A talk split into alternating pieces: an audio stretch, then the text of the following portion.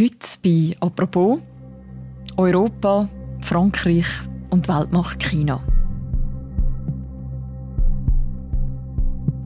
Eine Aussage vom französischen Präsident Emmanuel Macron hat diese Woche für Schlagzeilen gesorgt. Nach seinem Besuch in Peking hat er davon geredet, dass Europa sich im Konflikt zwischen der Weltmacht China und den USA soll rausnehmen und auf gleiche Distanz zu beiden gehen. Eine Aussage, die viele in Europa und in den USA vor den Kopf stößt. Äußerungen von Frankreichs Präsident Macron zum Konflikt um Taiwan sind auf scharfe Kritik gestoßen. Macron hatte in einem Interview eine eigene europäische Strategie angemahnt und erklärt, man solle nicht dem amerikanischen Rhythmus und einer chinesischen Überreaktion folgen.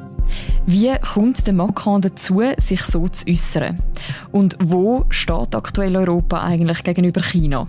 Über das reden wir heute im Podcast «Apropos» vom Tagesanzeiger. Mein Name ist Mirja Gabatuller und bei mir im Studio ist der Leiter vom Ausland-Ressort, Christoph Münger. Hallo Christoph. Salut Mirja.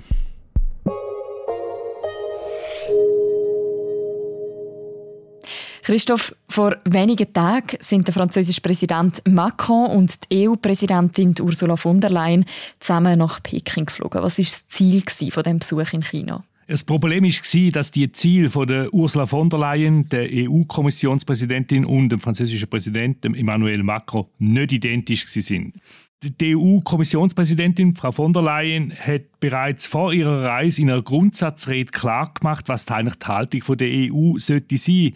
Dass man zwar weiterhin Handel treibt mit China, aber gleichzeitig endlich die Risiken anerkennt, die damit verbunden sind und vor allem die strategischen Abhängigkeiten von China dass man die endlich verringert. Stichwort Verkauf von wichtigen Häfen wie Piräus oder auch in Italien oder Hamburg. Das deckt sich in einem gewissen Maß auch mit der amerikanischen Haltung. Also das ist Frau von der Leyen. Denn der Herr Macron hat eine andere Position. Er will, dass Europa, insbesondere natürlich auch Frankreich, eigenständig und auf Augenhöhe mit China kann reden Das hat den Vorteil, so seine Sicht, dass man ungestört hindurch mindestens kann Geschäft machen mit China. Wobei aber der Macron natürlich verkennt, dass der Xi Jinping auf totale Kontrolle fixiert ist und eine neue Weltmacht anstrebt und eigentlich auch ganz militärisch und für die ganze strategische Ausrichtung natürlich ganz anderes Kaliber ist als Europa. Die beiden sind also mit verschiedenen Ideen im Kopf nach China gereist. Auf dem Flug zurück hat ja der Emmanuel Macron dann recht ein interessantes Interview gegeben. Was hat er gesagt? Interessant ist noch milde Ausdruck. Angesichts von dem chinesischen Militärmanöver rund um Taiwan herum hat er gesagt, dass die Zitat größte Gefahr für Europa sei, dass Europa in einen Konflikt mit China eingezogen werde. Ein Konflikt, wo er sagt, nochmal Zitat, das ist nicht der unsere. Also man muss sich vorstellen, haben zurzeit den Ukraine-Krieg, aber er sieht da die größte Gefahr. Kurz, der Macron will, dass Europa bei der Taiwan-Frage kein Mitläufer ist. Und das ist natürlich eine Äußerung, die klar Richtung Washington gerichtet war. Im Klartext können wir auch sagen, er hat gesagt, da machen wir nicht mit, wenn es zu einem Konflikt kommt. Wobei, es ist eigentlich nie darum gegangen, dass Europa militärisch da irgendetwas mitmacht in Taiwan. Wir auch, sie haben ja gerne Mittel dazu, sondern allenfalls sich wirtschaftliche Sanktionen oder auch diplomatisch bei dieser Sache beteiligt, und zwar auf der Seite vom Westen. Wenig verwunderlich ist, dass man natürlich in China sehr begeistert reagiert hat auf die Äußerungen von Herrn Macron und Zitat von einem brillanten Plan und von einer brillanten Entscheidung geredet hat. Das ist nicht wirklich überraschend. Überraschend ist aber doch, wie heftige Reaktionen das Interview in Europa ausgelöst hat. Was ist in den Tagen nachher diskutiert worden? Ja, es ist dann eigentlich vor allem in Deutschland losgegangen. Meine, das ist der engste Partner von Frankreich. Das ist Keimzelle im Prinzip von der Europäischen Union, die nach dem Zweiten Weltkrieg gegründet wurde. Da hat man sehr skeptisch reagiert. Allerdings vor allem von der Oppositionsseite, also der CDU-Außenpolitiker, der Norbert Röttgen, hat Macron seine Äußerungen sehr scharf kritisiert. Aber es hat auch von der SPD, also der Partei vom Kanzler Olaf Scholz, die Sozialdemokraten, von selber Seite hat es Äußerungen gegeben, die gesagt haben, man darf Europa nicht spalten Europa darf sich nicht spalten lassen und gegenüber China müssen der Westen, also vor allem die USA und Europa, immer gemeinsam auftreten. Vom Kanzler, Bundeskanzler, deutschen Olaf Scholz, habe ich allerdings nicht gehört er überrascht auch nicht wirklich, weil er ist ja selber in China und ist dort äh, mit einem ganzen Flugzeug voll Wirtschaftsvertreter angereist und auch, wo ein Teil vom Hamburger Hafen an China veräußert worden ist, hat er nicht sein Veto eingelegt. Mhm. Auch in den USA war man nicht gerade besonders begeistert über die Äußerung von Macron. Auch da war wenig überraschend, denn die USA unterstützen natürlich die Ukraine im Kampf gegen Putin. Ohne die USA gäbe es äh, die Ukraine gerne über. Und das ist ein europäischer Krieg. Und jetzt will der Macron, ein europäischer Präsident, das Extrazügel fahren im Umgang mit der kommunistischen Diktatur in Peking. Und das ist der erklärte Konkurrent äh, von China. Und das stoßt natürlich nicht wirklich auf äh, Zustimmung in den USA. Mhm. Zum nochmal zusammenfassen, warum sind die Reaktionen so stark ausgefallen? Der Macron zeigt sich in dem Interview als wenig verlässlicher Bündnispartner, oder? Und in Europa fehlt ihm da dafür der Rückhalt. Denken wir nur an die Osteuropäer, also an die baltischen Staaten oder an Polen, die sehr exponiert sind gegenüber Russland. Die wenden sich in erster Linie auf die USA verloren, was die Sicherheit betrifft, und nicht auf den Emmanuel Macron, der stundenlang mit dem Putin telefoniert. Frankreich ist zwar immerhin wieder Vollmitglied von der NATO, sie sind ja eine Weile lang draußen gewesen, wir kommen sicher noch auf das zu reden. Außenpolitisch ist aber der Macron Macron wirklich ein Gaullist, äh, wie es im Buch steht. Und er meint, er könne Europa, natürlich mit Frankreich an der Spitze, als dritte Kraft etablieren zwischen den beiden Supermächten USA und China. Aber da fehlt doch einiges an Hardware, an militärischen Mitteln. Und ich glaube wirklich auch, dass sich der Präsident Macron überschätzt. Also er hat ja vor dem Krieg äh, in der Ukraine hat er stundenlang mit dem Putin telefoniert und hat ihm den Angriff äh, ausreden auf die Ukraine und wir wissen dann, wie es rausgekommen ist. Wieso äußert sich der Macron jetzt auf diese Art und Weise? Was, was, was für eine Strategie verfolgt er selber mit dem? Es ist der gaullistische Traum, den er träumt vom geeinten Europa unter der Führung der Atommacht Frankreich.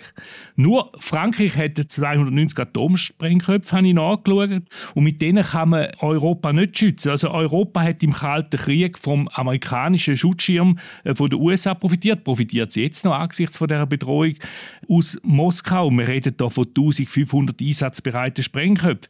Europa ist tatsächlich wirklich eine Wirtschaftsmacht, gar keine Frage, da hat Macron schon recht. Aber sicherheitspolitisch ist Europa einfach ein Zwerg. Wenn Macron will, dass sich Europa auch sicherheitspolitisch kann emanzipieren von den USA, was ja nicht einmal unbedingt gegen das Interesse der USA sprechen, weil die würden entlasten. Wenn der Macron das will, müssen die europäischen äh, Staaten ihre Verteidigungsbudget massiv erhöhen und nicht nur ein halbes Prozent. Also, dann wird es sehr schnell schwierig. Du hast jetzt schon erwähnt, das ist der gaullistische Traum, wie du gesagt hast. Die Aussagen von Macron sind ja verglichen worden mit dem Charles de Gaulle, wo der Begriff herkommt. Um was geht es in diesem Vergleich?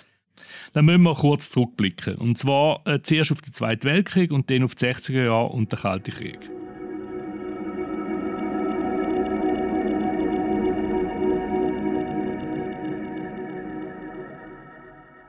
Im Zweiten Weltkrieg ist Frankreich demütigt worden von den Deutschen.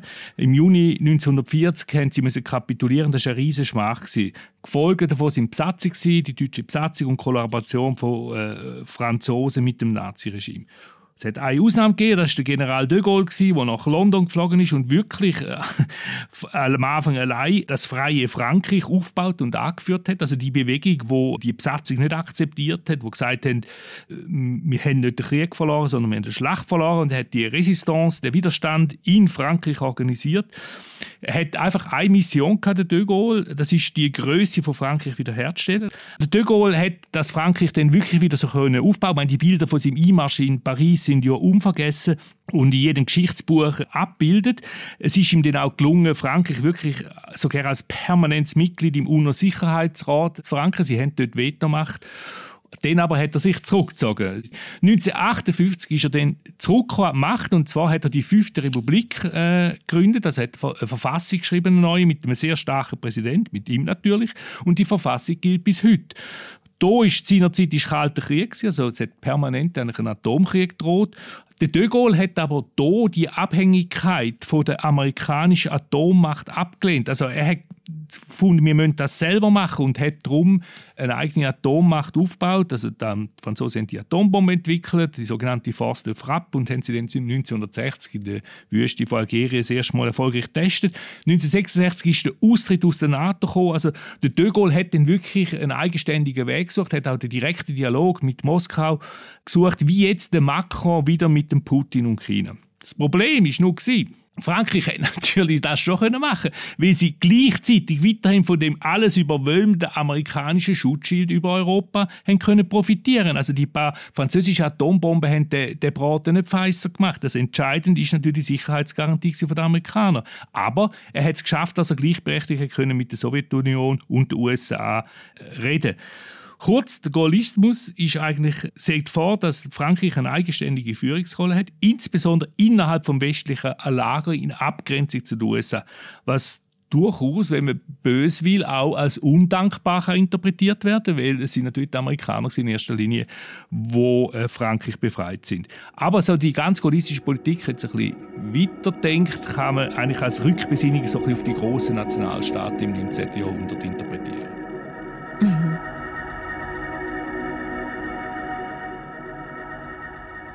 Auf das Verständnis von Frankreich bezieht sich also Emmanuel Macron jetzt heute auch wieder.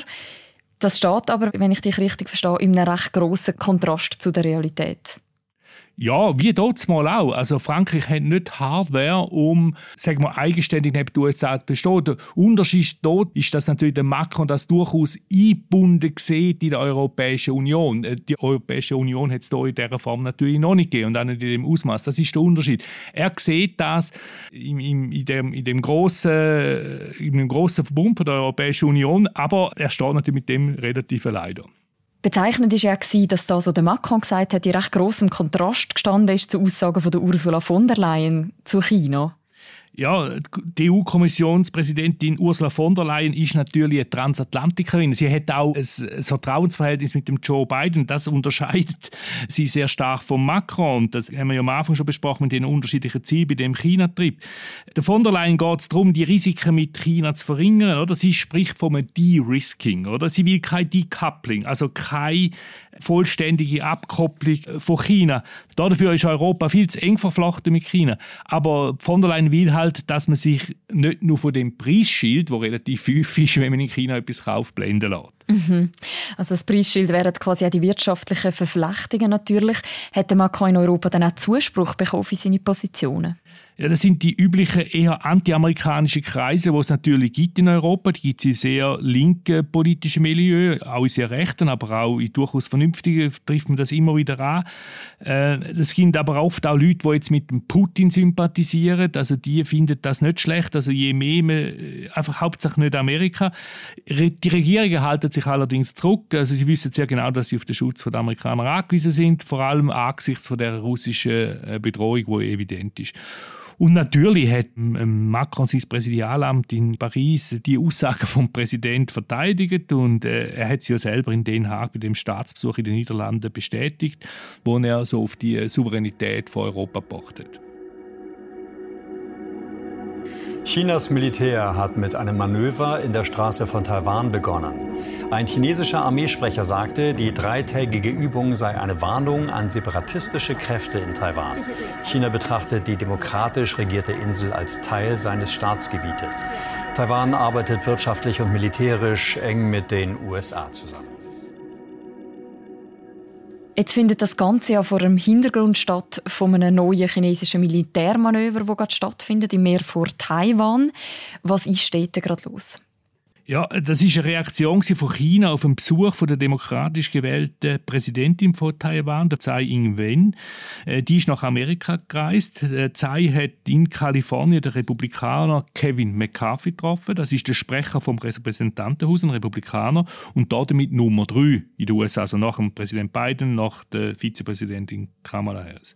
Wir erinnern uns ja, dass Nancy Pelosi, die Vorgängerin von Kevin McCarthy, als Sprecherin vom Repräsentantenhaus im August 2022 sogar selber nach Taiwan gereist ist. Und auch da hat China mit sehr aggressiver Rhetorik und mit äh, grossen Militärmanövern reagiert. Der McCarthy ist jetzt nicht ganz so weit gegangen. Sie haben gefunden, sie wollen das nicht strapazieren. Trotzdem hat sich China sofort wieder provoziert gefühlt und mit Militärmanövern reagiert. Ich persönlich finde es richtig, dass die USA sich nicht einschüchtern lassen von dem Muskelspiel von Peking.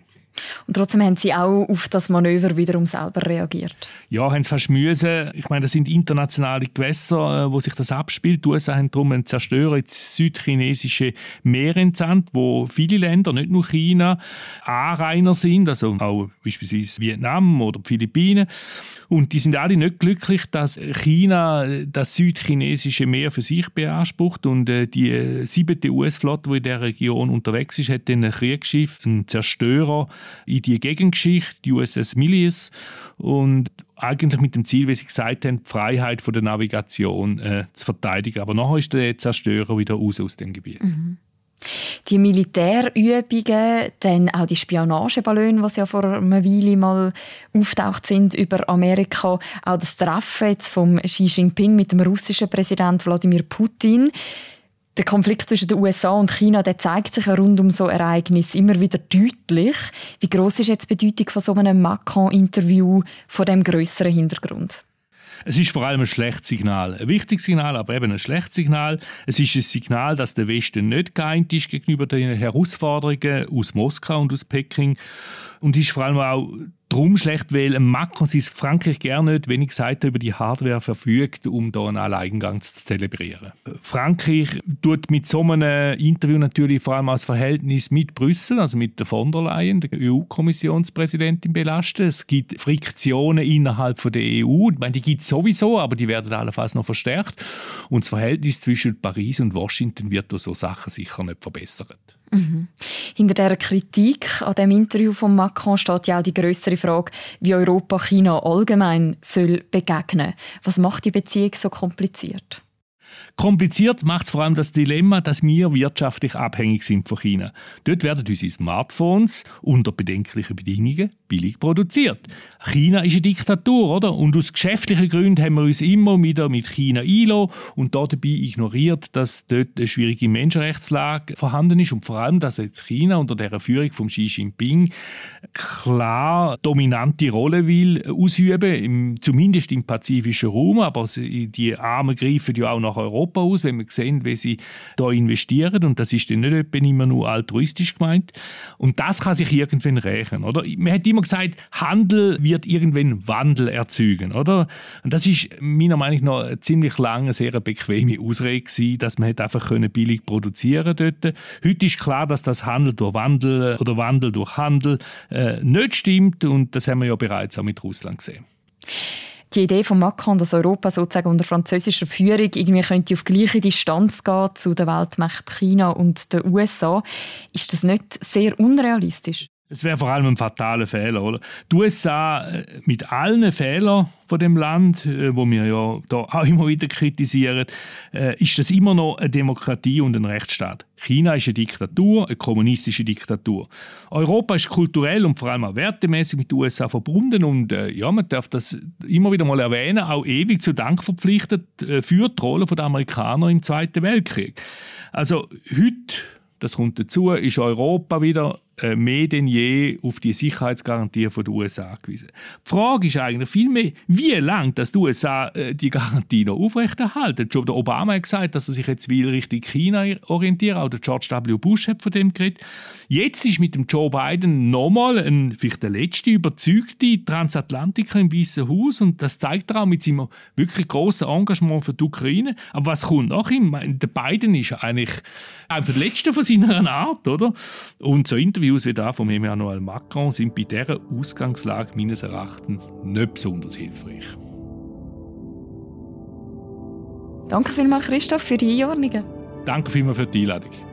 Wer noch mehr will lesen rund um das Interview von Emmanuel Macron und natürlich auch rund um den grösseren Konflikt zwischen den USA und China, der kann das machen. Wir verlinken noch verschiedene Beiträge im Beschreib zu deren Episode und ebenfalls empfehle ich euch den USA-Podcast ebenfalls mit dem Christoph Münger und dem Martin Kilian.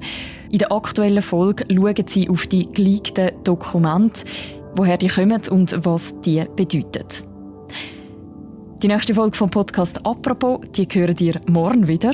Bis dann, macht's gut. Ciao miteinander.